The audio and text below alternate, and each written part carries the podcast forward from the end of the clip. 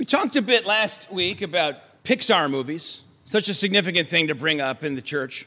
I, I was doing a little reading this week on the topic of the importance of touch.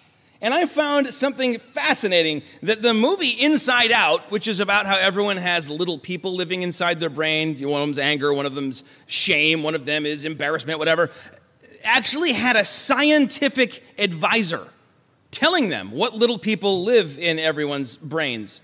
And this particular advisor, Dr. Dacher Keltner, is a serious psychologist and professor of psychology and has published widely on a variety of things. And one thing that he has written on is that human touch is, quote, the foundation of human relationships. We've known this for some time. I remember when our son was born, uh, everyone saying, Make sure that you touch the child and hold him skin to skin. I was like, Yeah, you don't need to tell me to hold this baby. Look how wonderful he is. But we read skin to skin, parent to child, touch is the social language of our social life. The foundation of all human relationship is touch. There are four years of touch exchanged between mother and baby. In the social realm, our social awareness is profoundly tactile. I think this is a reason why it was so difficult during the lockdowns and quarantines and things of COVID, especially for young children who are of, of a developmental age who, who were struggling, being denied this foundation of human relationships. This is also, I think, why it's so scary to me when we're moving relationships from in person and together in all areas of life instead to being online. I don't need to be where you are, I'll just FaceTime you. We can talk that way. It isn't all that important. Well, Keltner was one of the co authors of a study that looked at the celebratory touches of pro basketball players. You've watched the NBA, how they're always uh, touching one another in celebratory ways. He talks about fist bumps, high fives, chest bumps, leaping shoulder bumps, chest punches, head slaps, head grabs, low fives, high tens, full hugs, half hugs, and team huddles. The researchers involved discovered that teams whose players touched one another a lot did better than the teams whose players did not. And I assume there was some control in there to make sure that it wasn't that they were high fiving because they were doing better, but that it was the other way around.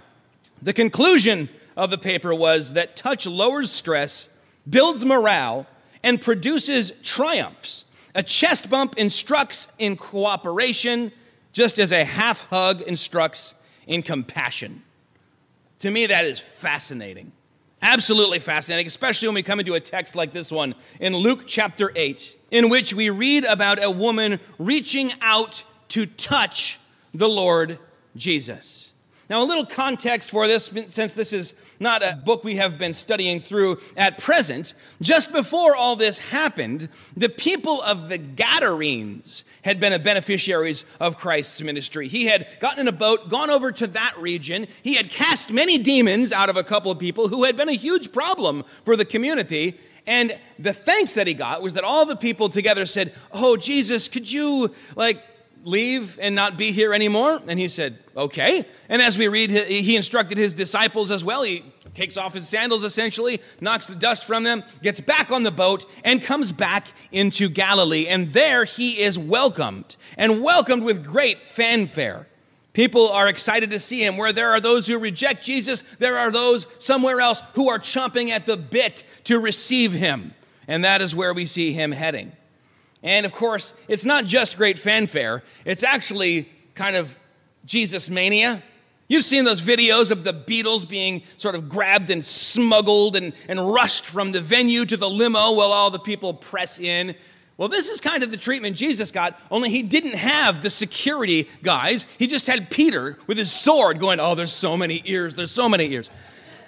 And so he had a hard time even walking through the streets of Galilee the people were pressing in. In fact, there's a word that's used here in this text, uh, t- two very good accounts. Uh, very complete accounts of this event. You can find it in Luke chapter 8 here and Mark chapter 5. In Mark 5, he talks about the crowd thronging about him.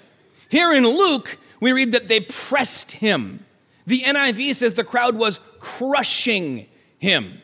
Literally, the word means to choke someone. He's being choked, he's being kind of strangled by the crowd coming in all around him.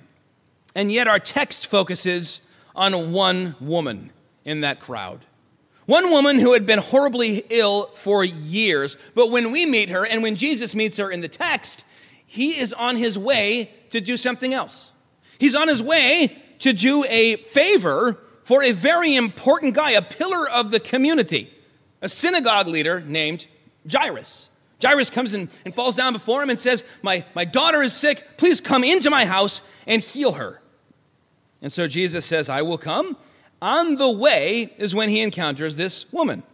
Now, Jairus, again, a big shot, a role model for young Jewish boys, a man who's wealthy and successful enough that not only does he have servants in his home, but if we keep reading the text after Ryan stopped, you find that later on, this guy has pre purchased the paid mourners package for his home in advance, just in case something horrible and tragic might happen at some point. He's prepared. And the flow of the text here seems to place these events back in Capernaum, and as does church tradition, which means that Jairus, this synagogue leader, is probably one of those elders that we read about in Luke 7 who came to Jesus on behalf of a centurion and said, Lord, there's this Gentile, this centurion.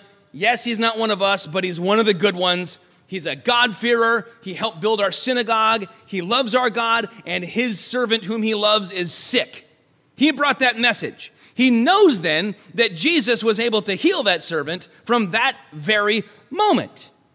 He knows that Jesus is powerful. In chapter 4 of Luke, we see Jesus casting out a demon in Jairus' synagogue. He's seen him at work. But then suddenly things get off track because Jesus stops in his tracks and as you heard, he turns around and says, Someone, someone has touched me. On my way to heal one person, someone else has been healed. There's quite a contrast here, then, and I think it's intentional between these two people approaching Jesus for help. They couldn't be more different. Both of them fall at his feet looking for life, but that is where the similarities and everything else about them is almost opposite. It reminds me an awful lot of John. Now, if you know the, the Gospels, Matthew, Mark, and Luke, we call the Synoptic Gospels, they're very similar. John is doing his own thing over here.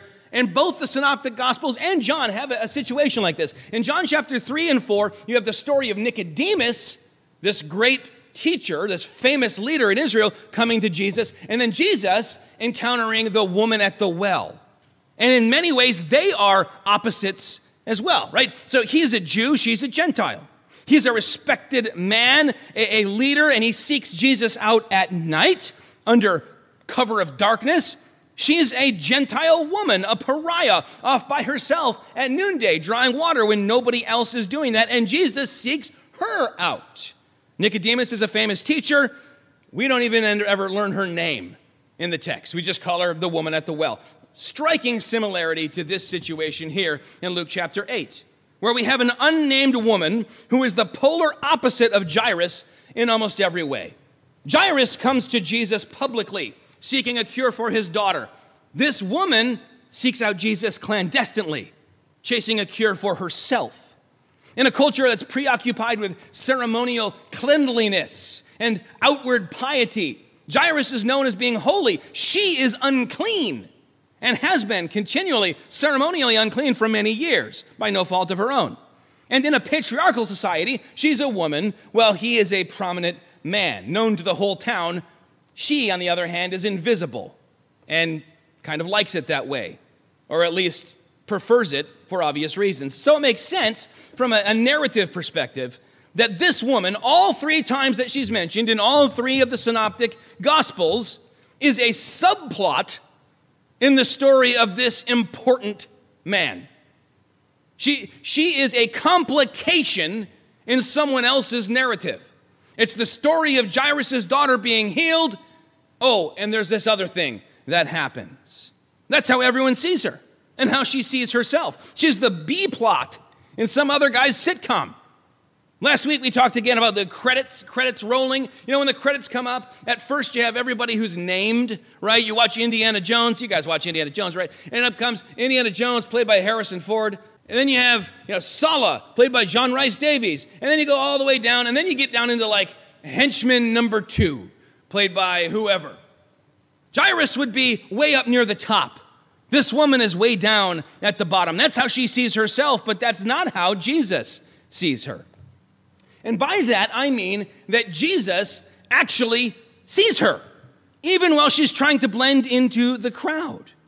Now, we may not know her name, but we do know a good deal about her and her background. She has had an issue of blood for a dozen years. This is the sort of thing when you have men preaching places, men who hear female problems and go, oh, okay, I'll pray for you in general terms. Tell me no more. We do know a bit about it from this passage. Luke, the physician, makes it clear that this is beyond the ability of any physician to heal. Only Mark mentions that under the care of these many physicians, things had gone from bad to worse, whether in spite of or because of the treatments, we don't know. She spent her life savings on every doctor she could find, and she, she tried every remedy, method, medication, every procedure they suggested. She said, Take my money, give me some hope, but nothing helped. And now her money is all gone, and with it, any hope of a natural cure. This is a hopeless woman. It's common for people to not turn to Christ until they've tried practically everything else, and that is the case here as well. Now, if you read commentaries and, and, journal articles and things, you'll find people trying to figure out exactly what was going on with her and diagnose it centuries and centuries later. Some have suggested she had a tumor or other conditions have been thrown about. It doesn't really matter. The point is, and what Luke and Mark and Matthew all want to make sure we understand, is that her last 12 years have been saddled with a condition that left her physically debilitated, socially ostracized, ceremonially defiled, and even unable to marry, if you read the Levitical law. This is, this is an awful life she's been forced to endure. In fact, you think about, again, several weeks of having been confined to our homes when we weren't able to go out and shake hands and do all these things, and then months of not quite comfortable with it and, and holding back. And we all started going nuts and, and posting these you know, memes that were turning into Jack Nicholson from The Shining and stuff. This woman, if the ceremonial Levitical law was being strictly followed, should have been confined to her home for a dozen years. Even going out among the people was a risk. Why, though, would she come to Jesus anonymously when so many others, blind, lame, etc., would come to him and say, Yeah, we're on the fringes of society, but we're throwing ourselves at your mercy. Will you heal us? And he always says, Yes, I'm willing. I'll heal you. She must have heard these stories. After all, that's why the crowds are always mobbing Jesus. The stories of his mighty miracles are spreading far and wide. He's feeding 5,000, he's bringing the dead back, he's healing all sorts of people and casting out demons. But again, not only is she unclean, but by the ceremonial law, anyone she touched would also become unclean. Imagine the weight that would be on you, on your mind, on your spirit. If I touch someone I make them unclean for a time. No wonder she wanted to remain anonymous in the midst of the crowd. Not only was she undoubtedly afraid that they would recognize her and turn on her, but she could become the woman who made Jesus unclean, the great Messiah. She came and she ruined it. But the, the thing she didn't know, and what she's going to find out, and what everyone who encounters Christ in the Gospels learns, is that Jesus cannot be defiled is that if Jesus touches someone defiled, he undefiles them. He touches lepers and they become spotless and pure. He touches men and women who are full of devils and they are delivered. His very touch drives the unclean spirits out and frees the souls that have been demonized. He touches the dead and instead of him becoming impure and unclean for this many days until he does this many ceremonial washings, no, no, no. The dead come back to life. And yet, even to this day, many people have this same fear in them. I can't, I can't really come to Jesus. I'm too unclean. I can't come to church. Somebody there might know my past, or even if they don't, I'll know it, and I'm going to kind of defile the place.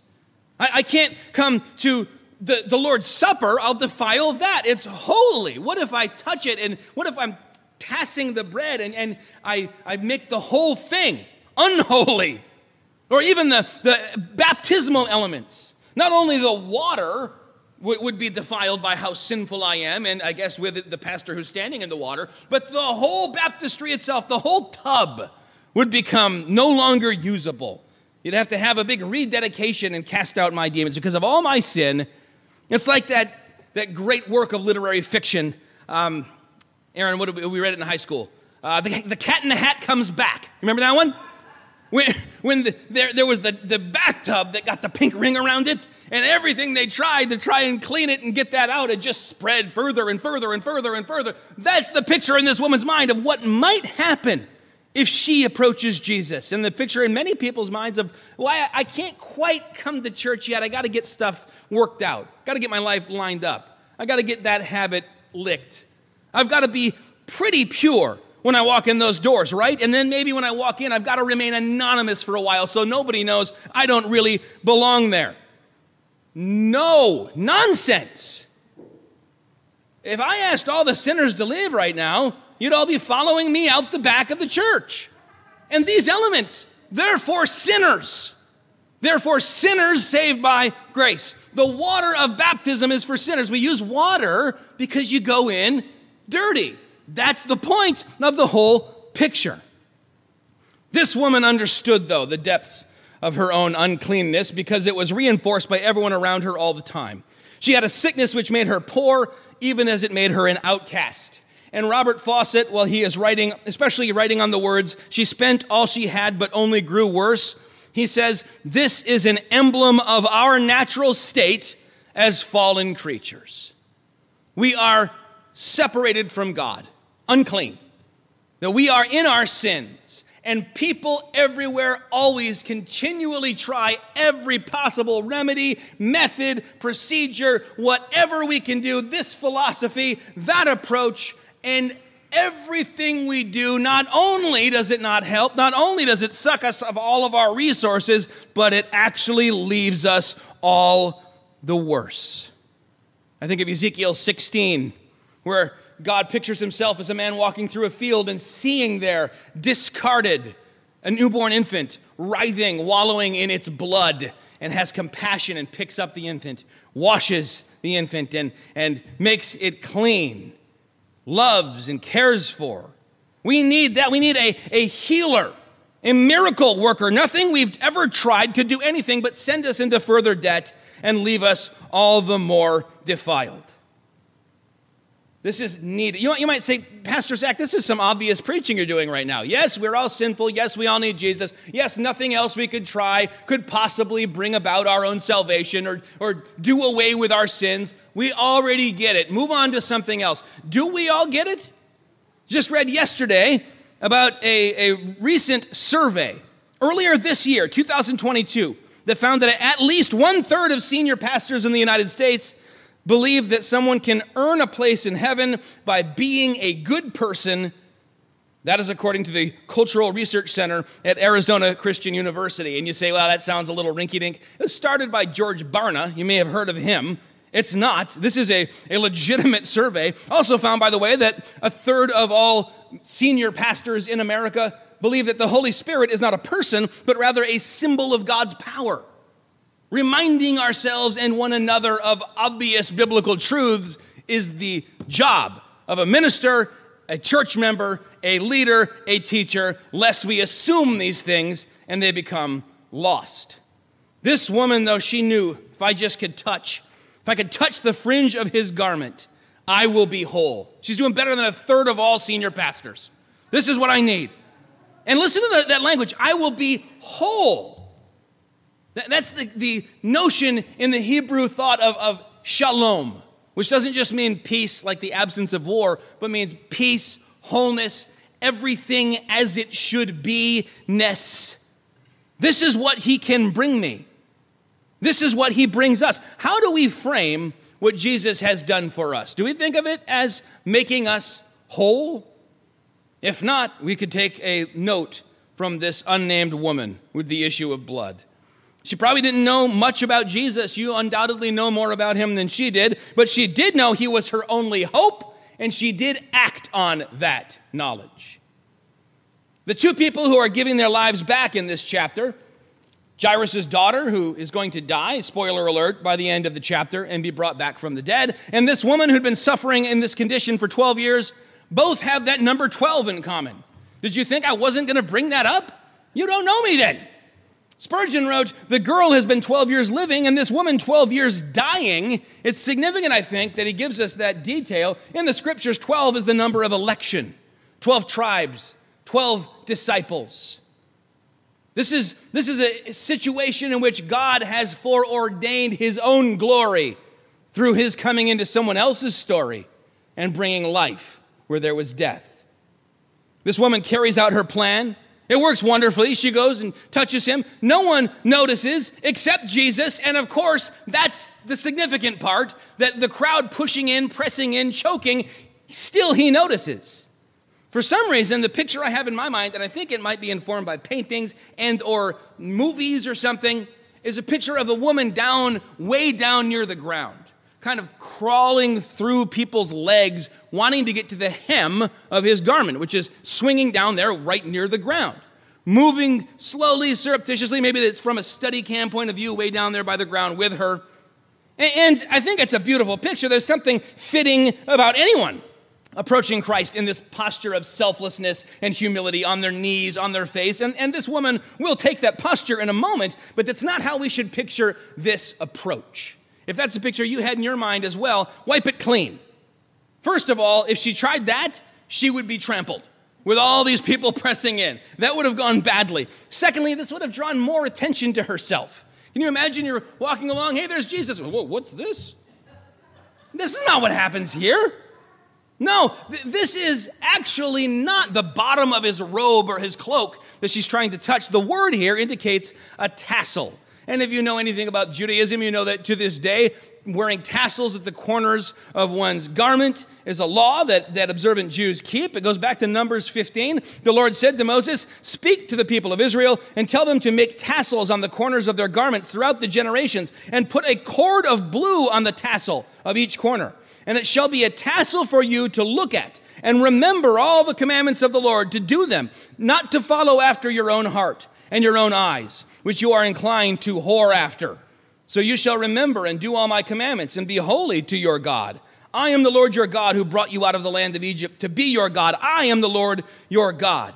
These were a constant reminder of who God is and who we should be then as a, a response to that. They're there to remind us of the law of God and not to follow our own hearts. Well, rabbis wore these things in a particular way. You know, there's always ways that people will wear their clothing to indicate who they are, what they do. Uh, in many traditions, clergymen today will wear a, a, particular kind of collar. And that kind of collar goes back to uh, that time when there was frilly, uh, fancy collars that people would wear, and under them, kind of a stiff thing that would keep it all in place. And the clergy would only wear the stiff thing. And that, oh, that's a, that's a clergyman. And that just kind of stuck. And a similar kind of thing happened with rabbis in this day. Their, their, outer robe was essentially a large square of heavy wool cloth. On each of the corners was one of these tassels, and it was worn such a way that one of the corners hung right between their shoulder blades, and there one of the tassels would be. It wasn't way down by the ground. And so it would be much easier then for someone to get in the crowd kind of close to Jesus, but not right up to him, reach over, touch the, the tassel and, and go and, and be completely confident that that person would be none the wiser. Think about that. If you had tassels hanging from your, your clothing and someone just touched one of them and then they were gone, and yet he knows. She immediately knew as well. She felt that something was different. She was healed instantly after years of painful, probably kind of abusive treatments from what we know about medical care at that time. Now she is in a moment healed. She feels it instantly. There's nothing frightening or painful or drawn out about it. She was healed in a moment. I almost said nothing invasive about it, but that would be wrong, wouldn't it? When Jesus heals us, he goes all the way, far deeper than, than anyone could physically, to our heart, takes our heart of stone and gives us a heart of flesh. And I think we find something fascinating in this moment. I think and I will go to the wall on this, that Jairus' faith is weaker than it looked at first. And this woman's faith is stronger. Think about this. This is probably, I, think we can make a very, very clear cut biblical case. This is one of the guys who came to Jesus with the message from the centurion saying, No, no, no, I don't even deserve to have you come into my home. I am a man under authority. This is what the centurion says. He says, I'm a man under authority with people who are under authority, and I tell them what to do. They do it. I say, go here. They go. They do this. They do that. If you just say the word, Jesus, I'm sure my servant will be healed. Jairus comes to Jesus and says, I need you right now to drop everything and come directly to my house in order to heal my daughter. You need to be there. I'm not taking any chances, even though he is taking a chance because she's very sick and it's going to take time to come get Jesus. No, no, no, no. I need you to actually be there. Whereas this woman thinks, gone, I'm going to be healed. I know it. I'll be made whole. He won't even need to know that it has happened. But of course, he does. He says, Who touched me? The disciples here almost mock this question because it seems so odd. The answer, the obvious answer, is everyone. Everyone's touching you. Everyone's pressing in. They're choking us. They're, they're kind of squishing us, Lord. But Jesus was not talking about incidental brushes up against him or even someone bumping into him. Rather, he felt someone reach out in faith and receive healing from his very soul. And know this Jesus was well aware of who had touched him. I'm not guessing. You look in Mark chapter 5, verse 32, he looked around to see the one who had done it. And you say, what does that tell us? Well, this is one of those rare cases where looking at the Greek gives you additional insight. He wanted to see the one who had done it, and that word is in the feminine singular. He's not looking for just anybody. Somebody, somebody touched that tassel. No, he knows it's her. He's looking for her. He wants her to come forward. This is the Jesus who saw Nathanael sitting under the fig tree from miles away. He knows whom he has healed. Jesus knows if he has healed you, if he has taken your sins from your shoulders, if he has made you whole, if he has taken the curse of the sin from you, taken your old heart of stone, given you a heart of flesh, made you a new creation, he knows. I remember being a little kid and, going to a lot of church events. A lot of times people would be preaching, and a lot of times it would be, you know, kind of a traveling group or something, and the guy would really stretch out the invitation. You ever been to one of those? And he would say, okay, just raise your hand, just slip that hand up there, lights are low, no one will see, it's all right. And then he would start saying this Yes, I see that hand. Yes, I see that hand. Yes, I see that hand. I remember being about 10 and thinking, who cares? If you see the hand. Isn't the whole promise here that Jesus sees the hand? And if you see the hand, why don't we all see the hand so we'll all know who it is who's coming before Jesus to be healed? If you reached out to him for wholeness, to be cleansed and saved, and by the way, that is the word used here, sozo, to save, when Jesus says your faith has healed you, it has saved you. If you've reached out to him for salvation, he knows, and he wants others to know too. He brings up the house lights. He says, Who was it? Who was just healed? Her healing is made complete when Jesus publicly declares her cleansed and receives her praise. Without that, she probably would have been thought of as unclean by everyone still. But no, he says, I have healed you. Your faith has made you well. Go in peace. And when he says, okay, who, who is it? Who, who touched me? I felt healing power go out of me we read something very fascinating. She, she decides the jig's up and I'm going to come clean. She doesn't just slip away. It says, recognizing she had not remained hidden. Or I like the King James, she was not hid. She thought, she thought she was hid. She wasn't hid. And she said, okay, I'm going to approach him. She comes to him trembling on her face, which, by the way, is the right way to come before the God of the universe. And then he says to her, Daughter, now she knows where she stands with him. Now she knows that he loves her. Daughter, your faith has made you well. Again, that's the word sozo, to save. Go in peace, Mark adds, and be free from your torment. The fear of God is the beginning of wisdom, but when we approach him broken and empty handed, he quells all of our fears. In that moment of encounter, she learned a lesson that many professing believers do not learn for decades. When she saw that she was not hid, she began to pour out her heart. She told him everything. She told everyone everything. You are not hid either. You may think that you can have this relationship with Jesus where you pop in once a day, tell him what he wants to hear, receive some blessings, and then he stays out of your business the rest of the time, but none of it is hidden from him. We might think we can draw out the healing, the wholeness, the power for living, the good Jesus vibes with a quick touch of the tassel, and then we're on our way while remaining lost in the crowd, but we cannot. You're not hid. Bring him your doubts, bring him your fears. If you're angry with him, bring him that. You see that you're not hid. Don't think he doesn't know what's in your heart, and don't think he doesn't care.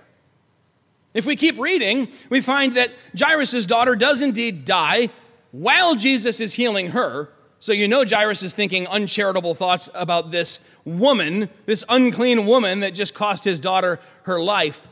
But then Jesus says, Well, bring me there anyway. They arrive, the mourners are weeping. He says, The girl's asleep, not dead. Everyone laughs, which is how you know they're hired mourners. And then he goes in, takes her hand, Talitha cum, little girl, arise, and she sits up, healed, healed of being dead.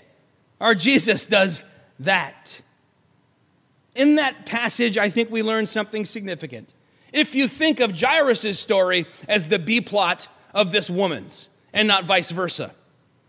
In that moment, we recognize that we never need to feel silly praying for something in light of the fact that the guy down the street or the person next to me in the pew has something far more urgent and serious going on. Oh my goodness, you're praying for your wife who's sick and maybe on her deathbed, and I'm over here just praying about my job. I feel like I'm wasting God's time. He can take care of both. He does both. Even here, when he's in, uh, he's limited by having taken on a human body, he does both of these things. He never rebukes anyone for coming to him, as long as they're not looking for affirmation of the flesh, but rather for him to be at work in them. She felt unworthy because she was unworthy. So was Jairus. So am I. So are you. As we come to the Lord's table in a moment, undoubtedly through your mind will come all of the sins that you've committed since we last took this holy meal. And you'll think, I'm undeserving. And you are. Absolutely. And yet, despite this, he calls us to come boldly before his throne of grace and to come to his own table to eat with him, to be fed of him. And we talk about this in, in the preface to communion about how we are warned in the scriptures against taking the Lord's Supper in an unworthy manner. But recognize that doesn't mean as unworthy people. That is what we will do. We will take the Lord's Supper as unworthy people, made worthy by Christ Himself. If indeed we have reached out and truly had contact with Jesus and not just been part of the crowd.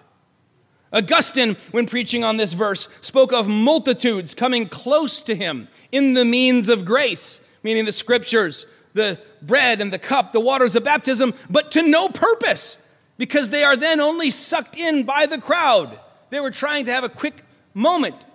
Touch the tassel, move on, no real encounter. And when he says, Who touched me? What does the crowd do? We read here that they all denied it. It wasn't me. No, I didn't. I, no, absolutely not.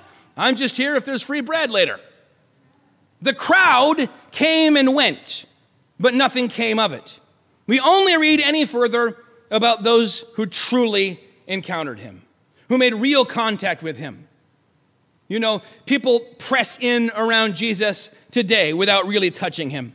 Many go under the water of baptism without actually being buried in Christ and raised with him or washed of their sins.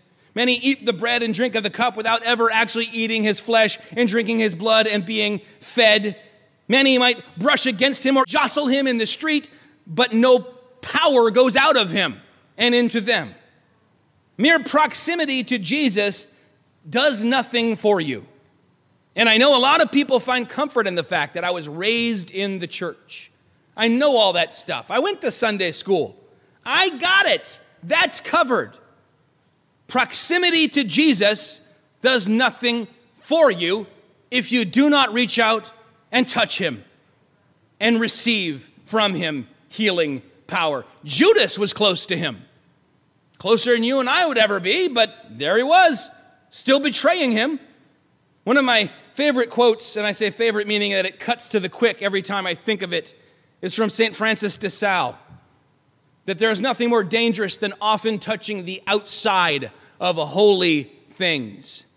This is a particular concern, I think, for pastors and those who are uh, leaders in the church, where it's business, right? We gather together and we talk about, oh, this is how the gutter replacement is going and this and that and that. It's all the outside of the holy things, and it can feel like, all right, we've covered that. We've pressed in around Jesus. We've been in his presence, but have we received his power? When you go to him in prayer, are you looking to have a true encounter with the God of the universe or to say some rote words and check a box so that you've done it? When you open the scriptures, same question. Are you expecting, even maybe if you're in a text like the one we had last week in Ezra chapter 2, 70 verses of names after names on names on names? Am I expecting to encounter Jesus in these supernatural words, the Word of God and the words of men? Or is this just an exercise to help me focus or get ready for my day? When you come to the Lord's Supper, what are you expecting? Are you expecting to encounter Him? Or is it just, oh, yeah, it's the first of the month? I guess the mortgage is due this week. When you hear preaching, are you expecting to be able to? I saw a guy, a buddy of mine, Drew Dick, yesterday on Twitter. Some of his deepest thoughts were done during boring preaching. I thought, ah, yeah, that's true. Me too. Sometimes it's my own boring preaching. And yet, are we expecting to be bored by encountering God and His Word? Or are we expecting to encounter Him through His ordained means? To, at the very least, touch His garment, but more than that, to throw yourself into his arms and be comforted and healed and encouraged and equipped. Basketball players have got to do the shoulder bumps, the half hugs. I, I think, I think hitting someone in the head should not count as uh, good contact, but there it was. We in the church need to have the same thing. We need to encounter the Lord Jesus and one another. We need to sing Blessed be the tie and hold hands across the aisle. We need to remember that this is where our faith meets God's perfect holiness, right at the place where Jesus reaches out, takes our leprous, unclean, defiled hand, and makes us perfectly pure and righteous. Heavenly Father, we thank you for a beautiful passage in which this woman's story is so often lost in the midst of a man's bigger story. Lord, may we remember that you are at work in everyone's story. And when we walk down the street, may we never look at some people as important, some of them as less so, some people as worthy of our time, others as not so much. Lord, may we remember that Jesus looked at the people and was moved with compassion. When people were hurting, when people were angry, when people lashed out, still he was there loving them, forgiving them, offering them everlasting life. Lord, we pray that we would encounter you and encounter you often, that we would receive your healing power and receive it often, and that we would be conduits of that grace and love and mercy that you've shown us, that we would extend it to others. We pray all this in Jesus' name. Amen.